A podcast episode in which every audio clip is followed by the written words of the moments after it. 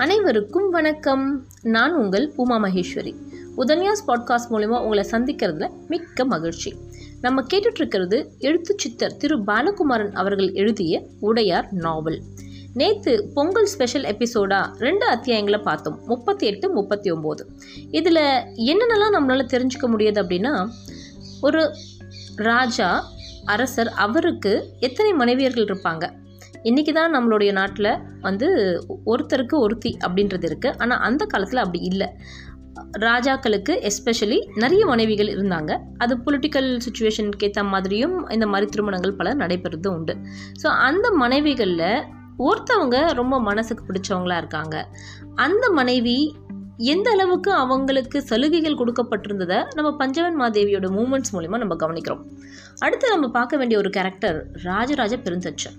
அதாவது ராஜராஜ தேவர் அப்படிங்கிறவர் ரொம்ப பெரிய ஒரு ஆளுமையுடைய ஒரு ராஜா. யாரை வேணால் கைத்தட்டி கூப்பிடலாம். அவர் கூப்பிட்டா எல்லாரும் வரணும் அப்படிங்கிறது. ஆனால் அவர் பஞ்சவன் மாதேவியை கூப்பிட பெருந்தச்சர் தன்னை தான் கூப்பிட்றாருன்னு நினச்சி வந்துட்டாரு. அதுக்கு அவ்வளோ பெரிய பொசிஷனில் இருக்கிற ராஜா அவர்கிட்ட மன்னிப்பு கேட்குறாரு இல்லைங்க நான் உங்களை கூப்பிடல. நான் உங்களை போய் கைத்தட்டி கூப்பிடுவேனா? அது ஒரு காலம் நடக்காது அப்படின்னு அந்த ராஜா சொல்லும் பொழுது அவருடைய நேச்சர் அடடா நிகழ்ச்சியாக இருக்குது அதுக்கு அந்த பெருந்தச்சர் என்ன சொல்கிறாரு நீங்கள் எப்படி கூப்பிட்டாலும் நாங்கள் வந்து தானே ஆகணும் அப்படிங்கிறாரு. அதே மாதிரி அந்த பெருந்தச்சர் தன்னுடைய கடமையில் எவ்வளோ கண்ணாக இருக்கார்.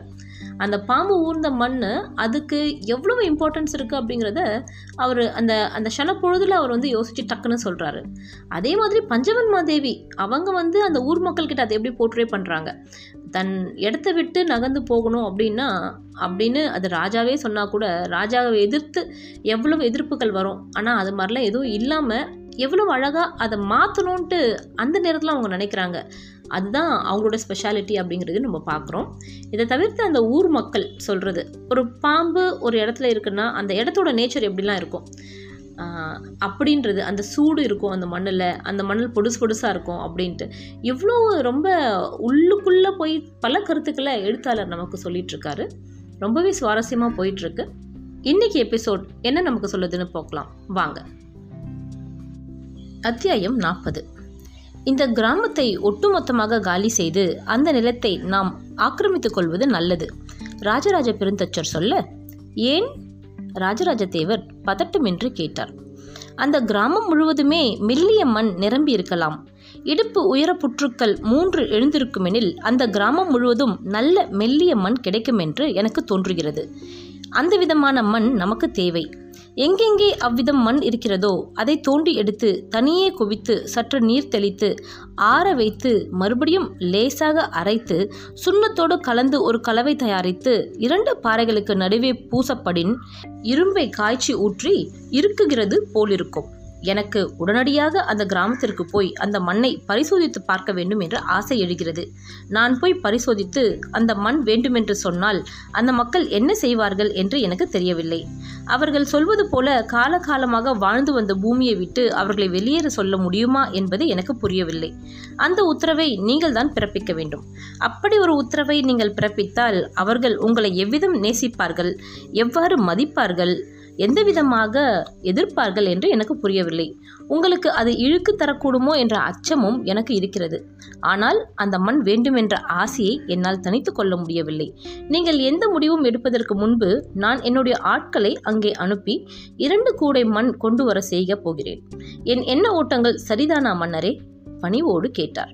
மாமன்னர் ராஜராஜ தேவர் கண்மூடி கொண்டார். ஒரு கோவில் கட்டுகிற பொழுது இப்படிப்பட்ட இடைஞ்சல்கள் ஏற்படத்தான் செய்யும். உங்களுக்கு அந்த கிராமம் அவசியம் தேவையெனில் அதை நான் நிச்சயம் செய்து கொடுப்பேன். அந்த மண் உயர்ந்ததெனில் அந்த மக்களை நிச்சயம் அங்கிருந்து அப்புறப்படுத்துவேன். எத்தனை காலம் அவர்கள் வாழ்ந்த பூமியாக அது இருப்பினும் அந்த மண் நமக்கு கோவில் கட்ட தேவையெனில் அந்த மக்கள் அந்த இடத்தை விட்டு குடிபெயரத்தான் வேண்டும். வேறிடத்தில் நாம் அவர்களை குடியேற்றுவோம். கவலை வேண்டாம். நீங்கள் போகாது உங்கள் ஆட்களை பாம்பு பிடாரர்கள் போல வேடமடைய செய்து அனுப்புங்கள். மண் எடுத்து வர சொல்லுங்கள். பரிசோதித்து முடிவு சொல்லுங்கள். மன்னர் சொல்ல பெருந்தச்சர் விழுக்கென்று எழுந்தார். குடிந்து வணங்கினார். வேகமாக அரசவையை கடைந்தார் முற்றம் தாண்டினார். குறுகிய வாசல் வழியே வெளியேறினார். வெளியே மிகப்பெரிய திடல் ஒன்று இருந்தது. அந்த திடலுக்கு போய் அங்கிருந்த குதிரை லாயத்தில் தன் குதிரையை தேடி தாவி ஏறினார் வேகமாக செலுத்தினார். அவர் வேகமாக போவதை அந்த ஊர் மக்கள் பார்த்தார்கள். அவர்களுக்கு முகம் கொடுத்து பேசாத பெருந்தச்சரின் போக்கு அந்த மக்களுக்கு பிடிக்கவில்லை. அவரால் தங்கள் ஊருக்கு ஏதேனும் ஆபத்து வரக்கூடும் என்று அவர்களின் உள்ளுணர்வு சொல்லியது. ஊர் மக்கள் கலைந்து போய்விட கடுவன்காரி அரசவை முற்றத்திலேயே இருந்தான். ஒரு ஆள் மட்டும் குத்திட்டு தரையில் உட்கார்ந்து கொண்டிருப்பதை காவலாளி பார்த்து விசாரிக்க அவன் பஞ்சவன் மாதேவி உட்கார சொன்னதாய் பதில் சொன்னான். எங்களிடம் அப்படி சொல்லவில்லையே. என்னிடம் சொன்னார். அவருக்கு செய்தி கொண்டு வந்திருக்கிறேன்.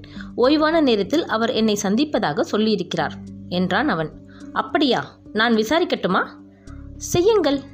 காவலாளி உள்ளே போனான். பஞ்சவன் மாதேவியின் சேடிகளை தேடினான். கூப்பிட்டு விஷயம் சொன்னான். சேடிகளின் மூலமாக பஞ்சவன் மாதேவிக்கு விஷயம் தெரிவிக்கப்பட்டது. அவன் பெயர் என்ன? என்று பஞ்சவன் மாதேவி கேட்க யாரும் பெயர் கேட்காமல் வந்திருப்பது தெரிய வந்தது. அவள் மேல் மாடத்திற்கு வந்து எட்டி பார்த்தாள். கடுவன்காரி எழுந்து நின்று கை கூப்பினான். எங்கேந்து வருகிறார் என்று விசாரித்து சொல்லுங்கள். கீழுள்ள காவலாளிக்கு உறக்க சொன்னாள். கடுவன்காரி நின்ற இடத்திலிருந்து புலிக்குட்டி என்று உறக்க கூவினான். அருகிலுள்ள காவலாளி அம்மனிதன் தன் பெயரை சொல்வதாக நினைத்து கொண்டான். பஞ்சவன் மாதேவி துணுக்குற்றாள். வேறு யாரேனும் தங்களை பார்க்கிறார்களா என்று சுற்றுமுற்றும் பார்த்தாள். யாரும் இல்லை என்று தெரிந்தவுடன் உதட்டின் மீது கை வைத்து அமைதி என்று சொன்னாள். புலிக்குட்டி என்றால் ராஜேந்திர சோழர் என்று அர்த்தம். ஆனால் ராஜேந்திர சோழரிடமிருந்து வந்த அந்த மனிதரை உடனடியாக பார்க்க முடியாது. இப்பொழுது கீழிறங்கினால் என்ன என்று கேள்வி வரும். மன்னரும் விசாரிப்பார். மன்னர் அந்த ஊர் பற்றிய கவலையில் இருக்கிறார். வேறு என்ன செய்வது? வேறு எந்த இடத்தில் அந்த மக்களுக்கு இடம் கொடுப்பது என்ற யோசனையில் இருக்கிறார். இப்பொழுது அவருக்கு அருகே இருப்பதுதான் அழகு. அதுவும் தவிர வந்திருந்த வரைபடங்களை விரித்து பார்க்கவே இல்லை. அதுவும் பார்க்க வேண்டியிருக்கிறது. அதையும் தவிர அந்த புறத்திலுள்ள மற்ற அரசியர்கள் மன்னரோடு பேசி வெகு நாளாயிற்று என்ற குறையும் சொல்கிறார்கள். இன்று பிற்பகல் அவர்களோடு உட்கார்ந்து பேசுவதாக ஒரு ஏற்பாடு இருக்கிறது. இந்த நேரத்தில் அந்த தூதுவனை போய் பார்த்தால் இந்த வேலைகள் மொத்தமும் கெட்டுவிடக்கூடும். எனவே அவனை நாளை வரை இருக்க சொல்ல வேண்டும் என்று நினைத்து அவனை கோட்டைக்கு வெளியே காத்திருக்க சொல்லி செய்தி அனுப்பினாள். கடுவன்காரி அரண்மனை முற்றத்தை விட்டு வெளியேறினான். மன்னர் பகல் உணவு உண்ண உட்கார்ந்தார். அவரை சுற்றி அரசிகள் உட்கார்ந்தார்கள். சேடி பெண்கள் பரிமாற ஆரம்பித்தார்கள். நீங்கள் கோவில் கட்ட விரும்புவதாக எல்லோரும் பேசிக்கொள்கிறார்கள். எங்களிடம் இதுவரை நேரே உங்கள் மனதிலுள்ள கோயில் என்ன என்பதை நீங்கள் சொல்லவே இல்லை. தயவு செய்து எங்கள் எல்லோருக்காகவும் என்ன விதமான கோயில் கட்டப் போகிறீர்கள்? ஏன் இந்த கோவில் கட்டும் ஆவல் இருந்தது என்று நீங்கள் சொல்ல வேண்டும். எங்களோடு இந்த பிற்பகல் முழுவதும் பேச வேண்டும். உங்களுடன் பேசி இரண்டு மாதமாகிவிட்டது. வானவன் மாதேவி சொல்ல மன்னர் ஒரு கை சோறு எடுத்து அதில் பொரித்த காயை வைத்து அவளிடம் நீட்டி சாப்பிடு என்று சொன்னார். வானவன் மாதேவி சந்தோஷமாக வாங்கி கொண்டாள். விலகி உட்கார்ந்திருக்கிறீர்களே இன்னும் சற்று நெருங்கி வட்டமாக உட்காருங்கள் என்று மற்றவர்களை பார்த்து சொல்ல அங்கிருந்த ஆறு மனைவியரும் நெருங்கி வட்டமாக மன்னரை சுற்றி உட்கார்ந்தார்கள். தொலைவிலிருந்து பார்த்த பஞ்சவன் மாதேவிக்கு அந்த காட்சி மிகுந்த சந்தோஷத்தை கொடுத்தது. எனக்கு ஏன் கோவில் கட்ட வேண்டும் என்ற எண்ணம் தோன்றியது தெரியுமா? அதற்கு ஒரு நல்ல காரணம் உண்டு. நீங்கள் யாரேனும் திருத்தொண்டர் புராண கதைகள் கேட்டிருக்கிறீர்களா? எவருக்கென்னும் தெரியுமா? என்ன கதை தெரியும் என்று சொல்லுங்கள் பார்க்கலாம். ராஜராஜர் சோழர் வினவ அந்த மனைவியர்கள் மௌனமாக இருந்தார்கள். எனக்கு இரண்டு கதைகள் தெரியும். வானவன் மாதேவி சொல்ல பல கதைகள் இருக்கின்றன வானவன் மாதேவி. பல நூறு கதைகள் இருக்கின்றன. அதில் வெகு சிலவே தொகுப்பாகி இருக்கின்றன. பல கதைகள் மறைத்தும் வருகின்றன.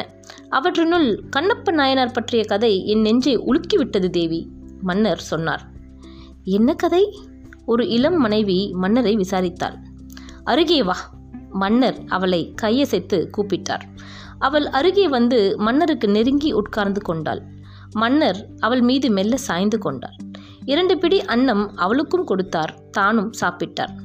இந்த ஆர்வம் முக்கியம் இப்படி ஆர்வப்படுபவர்களை எனக்கு பிடிக்கும். கண்ணப்ப நாயனாரின் கதையை உங்களுக்கு சொல்கிறேன் கேளுங்கள். மன்னர் ஒரு பாடசாலை ஆசிரியர் போல சொல்ல மற்ற மனைவிகள் அந்த ஆசையோடு கேட்க பஞ்சவன் மாதேவி கடுவன்காரியை நோக்கி போகலாமா? என்று யோசித்தாள். அவளுக்கு கண்ணப்ப நாயனார் கதை மன்னரால் ஏற்கனவே சொல்லப்பட்டிருந்தது. இதற்கு முன்பே அரசரால் ஒரு முறையும் கரூர் தேவர் ஒரு முறையும் நம்பியாண்டார் நம்பி அவர்களிடம் இரண்டு முறையும் கண்ணப்ப நாயனார் கதை கேட்டு பஞ்சவன் மாதேவி கண் கலங்கியிருக்கிறாள். இப்பொழுதும் குளிர்காற்று வீசுகின்ற அந்த புறத்திற்கு நடுவே பஞ்சனையில் சரிந்து உட்கார்ந்து முழு ஈடுபாட்டுடன் மன்னர் அந்த கதையை சொல்ல உட்கார்ந்து கேட்க வேண்டும் என்ற ஆவல் மீண்டும் பெருகிற்று. மற்ற அரசிகள் அந்த கதையை எப்படி உணர்கிறார்கள்? அவர்கள் முகபாவம் எப்படி மாறுகிறது என்று பார்க்க வேண்டும் என்ற ஆவலும் ஏற்பட்டது. ஆனால் ராஜேந்திரனிடமிருந்து கடுவன்காரி வந்திருப்பதை புத்தி அடிக்கடி ஞாபகப்படுத்தி கொண்டே இருந்தது. வெறும் ஓலையாய் செய்தி அனுப்பாமல் ஆள் மூலம் செய்திகள் அனுப்பியிருக்கிறான் என்றால் ராஜேந்திரனுக்கு ஏதோ பதில் தேவை என்பதும் முக்கியமாகிறது. கடுவன்காரி கேள்விகள் கேட்க தஞ்சையின் இன்றைய அரசியல் பற்றி அவனுக்கு விளக்கி சொல்ல மன்னர் மனோநிலை பற்றி ராஜேந்திரனுக்கு தெளிவாக புரியும் வண்ணம் விவரம் சொல்லி அனுப்ப வேண்டும். மன்னா எனக்கு சில வேலைகள் இருக்கின்றன. நான் அரண்மனையை விட்டு வெளியே போய் வரலாமா? பஞ்சவன் மாதேவி மன்னரின் அருகே போய் காதோறும் கேட்டாள். நீ கண்ணப்ப நாயனார் கதை கேட்க விரும்பவில்லையா? மன்னர் உனக்கு இதைவிட முக்கியமான வேலை வேறு என்ன இருக்கிறது என்பது போல கேட்க பஞ்சவன் மாதேவி தயங்கினாள். மன்னரை ஊடுருவி பார்த்தாள். மன்னர் அவள் பார்வையை சிறிது நேரம் கவனித்தார்.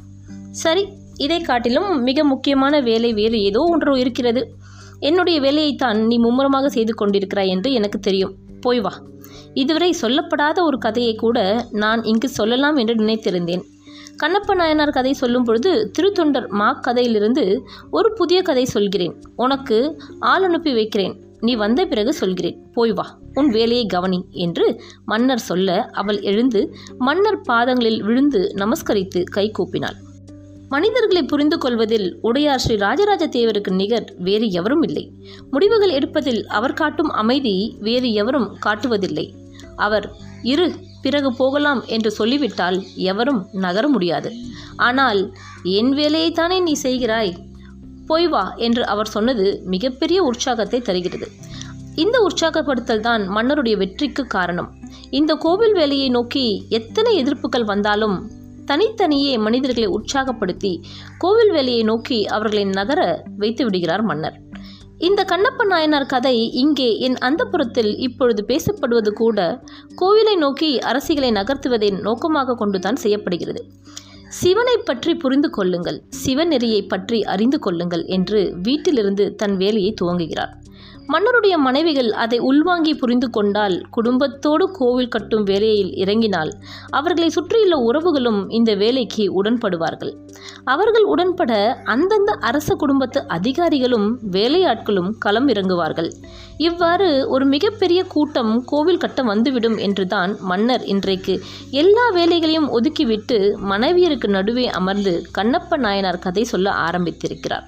இங்குள்ள ஒவ்வொரு அரசியரும் மிகப்பெரிய அரசியல் பின்புலம் கொண்டவர்கள்.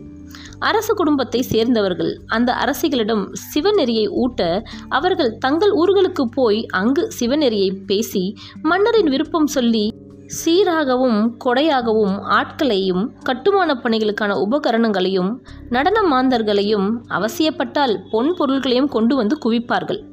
மிகப்பெரிய இறைப்பணி நடக்கிறது அங்கு போவோம் என்று அந்த அரசியின் குடும்பத்தினர் தானே முன்வந்து நேரடியாக உதவி செய்ய தஞ்சைக்கு வந்து விடுவார்கள். பஞ்சவன் மாதேவி யோசித்து கொண்டு படியிறங்கினாள். வாசற்பக்கம் போகாமல் ஒரு ஆள் விட்டு கடுவன்காரியை அரண்மனைக்குள் வரவழைத்தாள்.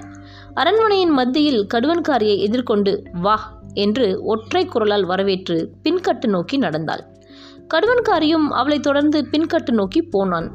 கட்டடத்தின் அடுத்த பகுதிக்கு பஞ்சவன் மாதேவி படியேற கடுவன்காரி பின்தொடர்ந்தான். மேல் தளத்தில் தொட்டி வைத்து மாதுளை கொடிகள் வளர்க்கப்பட்டிருந்தன. அவள் அதற்கு நடுவே போய் அமர்ந்து கொள்ள எதிரே மந்தரை செடி நிழலில் கடுவன்காரி நின்று கொண்டான். என்ன விஷயம்? சொல் என்று பஞ்சவன் மாதேவி விசாரிக்க கடுவன்காரி தொண்டையை சிறுமிக் கொண்டான் மெல்ல ஆரம்பித்தான். இத்துடன் இந்த அத்தியாயம் நாற்பது முடிவடைகிறது. இந்த அத்தியாயத்தில் ஒரு மன்னர் தன்னுடைய மனைவிகளோட எப்படியெல்லாம் ஒரு விஷயத்தை கொண்டு போகிறாரு அதாவது தனக்குன்னு ஒரு கோல் இருக்குது அந்த கோலை அவர் இம்ப்ளிமெண்ட் பண்ணுறதுக்கு முன்னாடி எப்படி வீட்டில் இருக்க மற்றவங்களோட கன்சென்சஸ் வாங்குறாரு அப்படிங்கிறத மன்னருடைய பேச்சு மூலியமாகவும் பஞ்சவன் மாதேவியோட எண்ண சிதறல்கள் மூலியமாகவும் நமக்கு புரிய வருது. சரி நம்ம அடுத்த எபிசோடில் என்ன நடக்குதுன்னு பார்ப்போம். அதுவரை உங்களிடமிருந்து விடைபெறுகிறேன். நன்றி வணக்கம்.